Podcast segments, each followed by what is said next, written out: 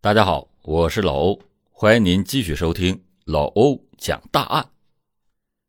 一九九三年十二月八日晚上九点半左右，北京市海淀区一带的街道车水马龙，灯火阑珊，一切景象显得十分的安详。而就在此刻，北京市北太平庄派出所却接到了一个报警电话，电话是一名女子打来的。他声音焦急地向值班民警反映说：“啊，在中国政法大学南外墙的马路上，一名开着吉普车的男青年将一位年轻姑娘撞倒之后，这名男青年从车上走下来，将一瓶硫酸液体泼到了这位年轻姑娘的脸上，然后驾车逃跑。”民警从这位报警的女子口中得知，此时那名被泼硫酸的年轻姑娘容貌已毁。并且已经昏死了过去，现在已经被好心的群众紧急的送到了积水潭医院。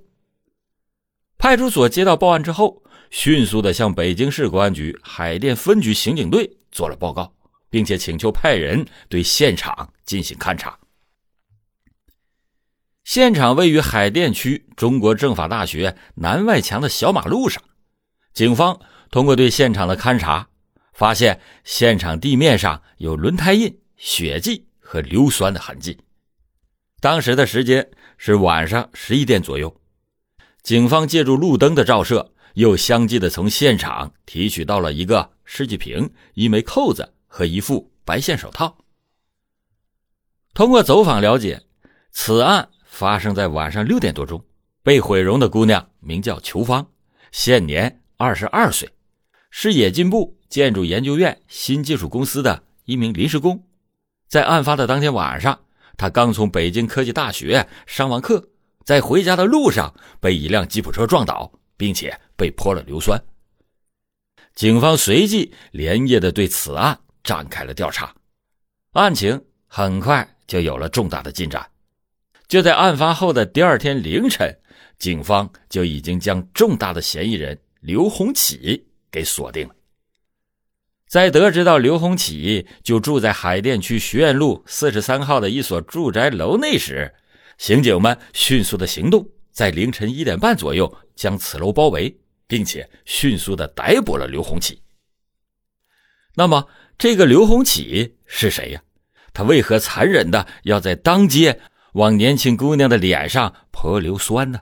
这两个人之间到底经历了什么？所有的这一切。还要从刘洪启这个人说起。刘洪启籍贯是辽宁人，时年三十岁，是冶金部建筑研究院所属的一家防腐厂的一名工人。家中一共兄弟六个，他呢排行最小。由于他父母工作的原因，很早的就来到北京工作，并且把家就安在了北京。刘洪启也一直跟着父母住。刘洪启初中毕业以后。就再也没有上学，不久就到工厂里成为了一名工人。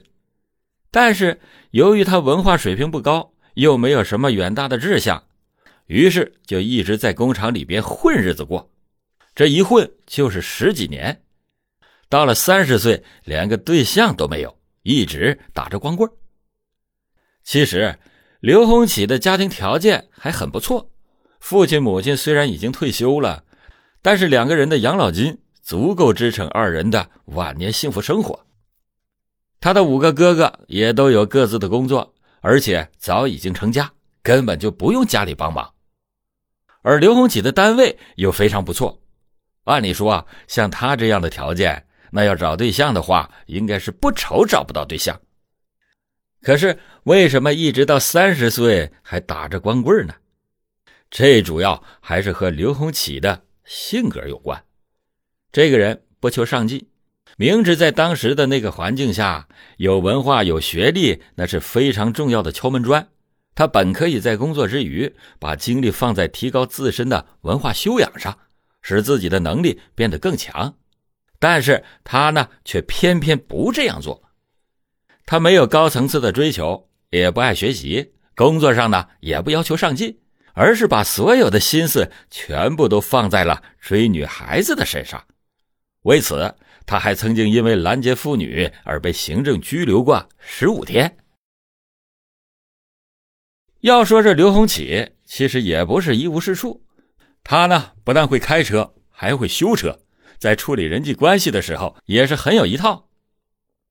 他曾经运用这些本领，也和几个姑娘交往过。但是随着交往的深入，这些姑娘们的普遍反应就是，此人平淡无奇，缺乏吸引异性的魅力。这说白了，他们就是嫌刘洪启没有文化，没有志向。如果将来要是在一起过日子的话，那也是一种极其平淡无奇的生活。刘洪启为此而感到苦恼，他知道自己的性格是融在骨子里的，哪能说改就改得了的？再说了，他也从来没有想过要改。而就在刘洪启发愁找不到一个称心如意的姑娘时，一九九二年年底。刚刚二十出头的裘芳走进了他的生活。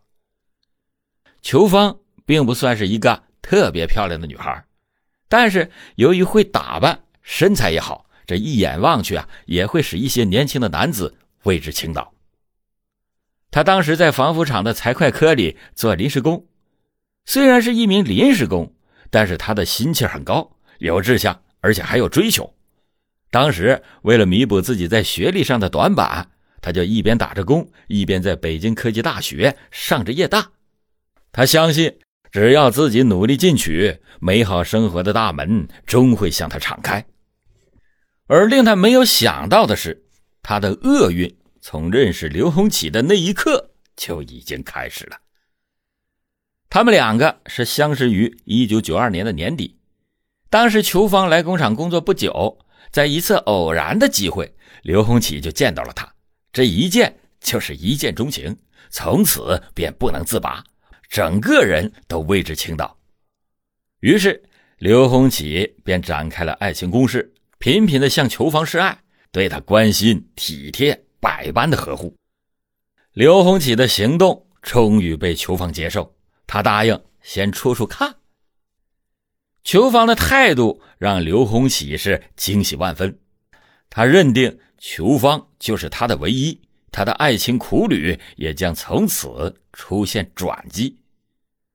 之后，两个人便建立了恋爱关系，但是随着交往的深入，裘芳对刘洪启的认识也逐渐的向和他先前处过的几个姑娘对他的看法靠拢，那就是这个人太浅薄，急于求成，没有追求。跟他在一起，感觉到很乏味。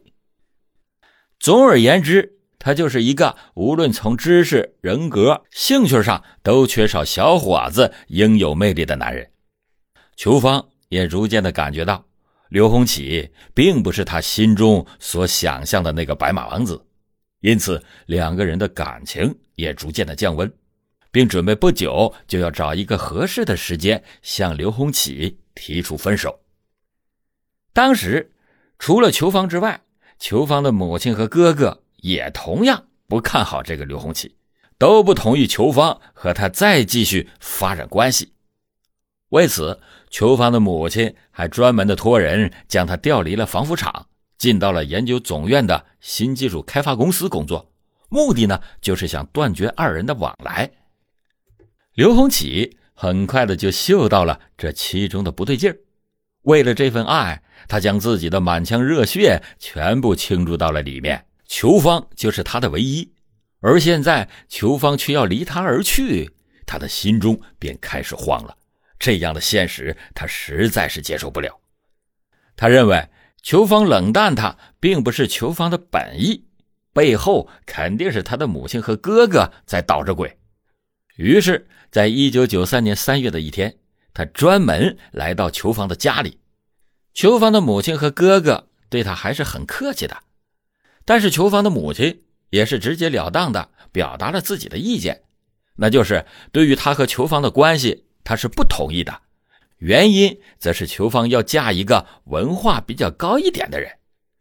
刘洪启就为此愤愤不平，他表示他和裘芳之间的事儿与其他人无关，谁说不同意那都不行，这还得要看裘芳的态度。在刘洪启看来，他一直认为裘芳对他也是深爱不疑的，而裘芳现在之所以对他表现出冷淡，那完全是因为家里给他的压力。他认为裘芳现在只是一种暂时的无奈。在刘洪启被抓以后，他曾经说啊，裘芳面对他的追问，直到三月份说的还比较含糊。裘芳说啊，他在家人面前很为难，在他面前也很为难。其实此时的裘芳早已经有了分手之意，只是怕突然提出来，刘洪启一下子接受不了。会做出偏激的事情而做出来的一种比较策略的婉拒，只是刘洪曲当时还处在一头热的热恋当中，没有理解罢了。裘芳的哥哥也曾经说过，只要是裘芳同意，他们绝对不会再干涉，但是他们会保留意见。这也就恰恰说明了，此时的裘芳已经不愿意再交往下去了。而刘洪启却依然活在一厢情愿的恋爱当中，他始终认为裘芳是爱他的，因为他不愿意相信，更不敢正视裘芳已经完全变心这个现实。面对态度坚决的裘芳家人，刘洪启也表现出了十分坚决的态度，他表示非裘芳不娶，一定要娶到她。刘洪启。不愿意相信裘芳要与他分手这个事实，之后呢，他就一次次的去找裘芳，而裘芳总是借故躲着他。之后，刘洪启就干脆在他上班的路上拦截他，要他表态。为此，裘芳是非常的为难，内心感到极度的不安，甚至产生了恐惧。每当面对刘洪启的时候，他总是支支吾吾，或者是不置可否。他担心，一旦他把“断绝关系”这四个字给吐出来，会引起刘洪启过激的反应，会危及他和他哥哥的安全。因为刘洪启曾经多次的扬言，如果要是得不到他的话，他也不想活了。另一方面，他心中还有一个愿望，他正在念北京科技大学的夜大，他不想让刘洪启过早的来干扰他的学习环境。可是。令裘芳完全没有想到的是，他的这种深感不安和犹豫不决，终于让刘洪启爆发了。此后，刘洪启感觉裘芳要变心，便开始了对裘芳家的威胁、谩骂等骚扰活动，妄图以此挽狂澜于既倒，强迫裘芳恢复名存实亡的恋爱关系。一九九三年的整个夏天。裘芳的家里就没有安生过，刘洪启每周都要去裘芳的家里闹个一两次，每次去都是之前喝了酒，到了晚上十点，坐在裘芳家的门口，等到第二天的凌晨三点左右才肯离去，搅得裘芳以及全家都不得安宁，痛苦不堪。当家人把裘芳调离防腐厂以后，刘洪启更加的变本加厉，闹的次数就更多了。裘芳的母亲和哥哥万般无奈，不得不找刘洪启的领导反映此事。在此之前，他们一直采取隐瞒、忍让、息事宁人的态度。随后，工厂的领导就找刘洪启谈话。刘洪启呢，表面上态度挺好，可是，在骨子里却认为裘芳家给他造成了坏的影响。等领导一走之后，他立马的就到裘家去闹。裘家不给他开门，他就使劲的踹门，再不开就站在门口破口大骂。刘洪启的行为已经完全偏离了恋爱的正常航道，简直就是在耍无赖了。裘芳见此也只是无奈，每次都是躲在家里边哭泣，也不大敢再轻易的出门。此时的刘洪启为了得到裘芳，已经近乎于丧心病狂了。一九九三年的八月四日，他在路上拿着雷管堵住了裘芳，竟然让裘芳和他签一个协议，而协议的内容则是：你非我终身不嫁，我非你终身不娶。刘洪启又认为这口说无凭，又逼迫着裘芳立字为证，还表示如果要是反悔的话，那后果自负。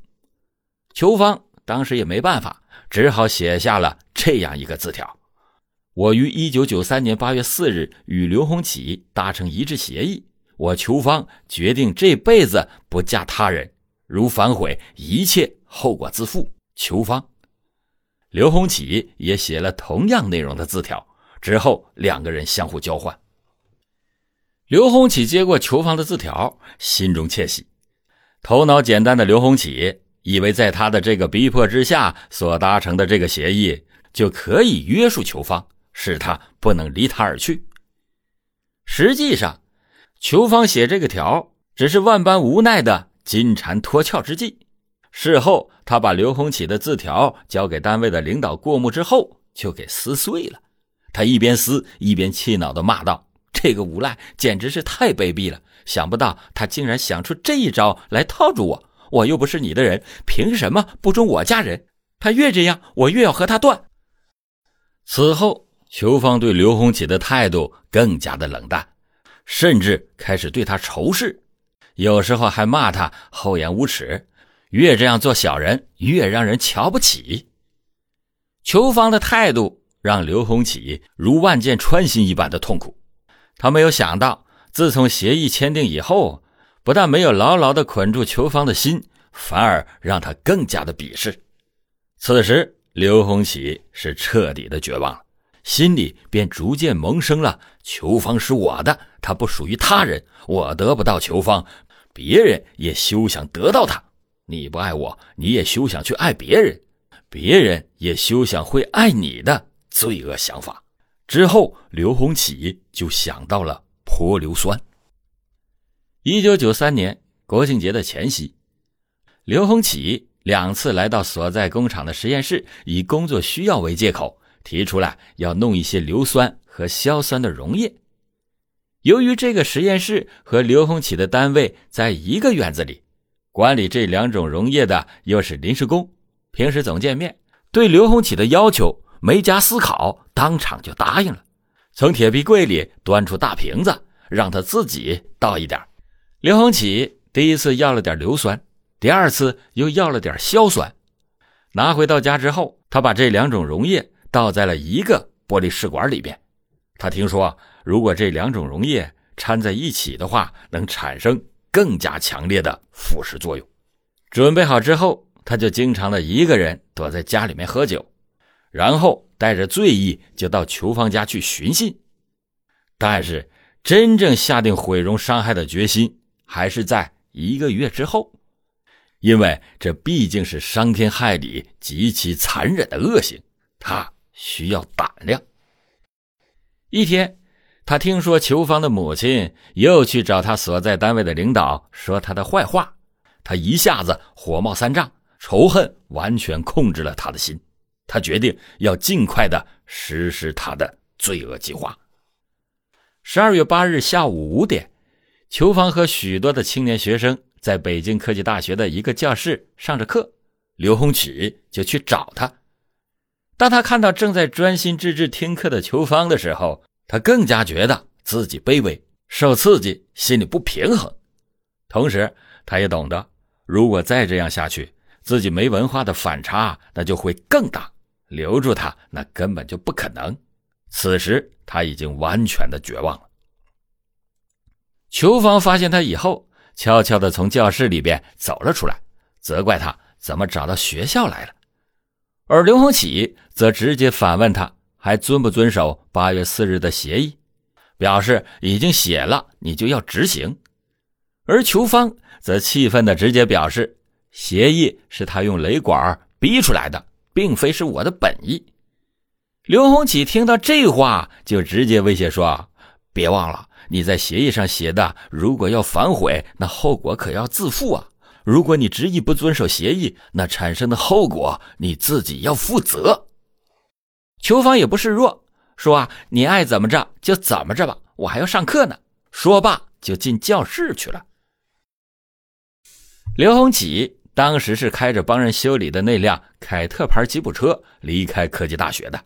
他匆匆的回到了家里，从墙角处取出了装有硫酸硝酸混合液的那个试管瓶子，带在了身上，又开车返回科技大学的西门，在那里等着裘芳。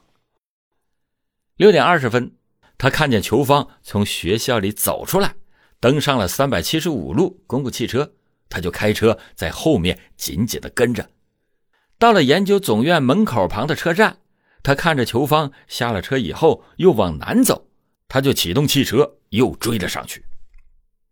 等到裘芳走到了政法大学南墙外的那条马路上的时候，他紧踩油门向裘芳撞了过去。幸亏裘芳躲闪的及时，否则当即就会命丧黄泉。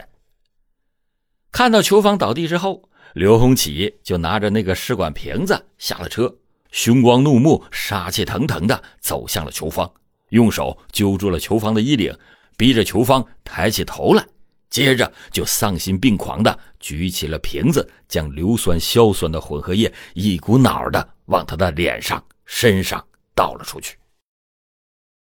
刘洪启的恶行导致裘芳的面部严重烧伤毁损，鼻骨骨折，右眼的视力降到了仅仅有光感而已，右耳大面积烧伤并且坏死，颈部、双手以及左小腿也都被严重的烧伤。裘芳一照镜子便痛不欲生，昔日花容月貌的姑娘被烧的是面目全非，惨不忍睹，不敢见人，终日的以泪洗面。精神上受到巨大的刺激，濒临崩溃。刘洪启在作案后的第二天凌晨就被抓住了。过了不久，刘洪启就被北京市中级人民法院判处了死刑。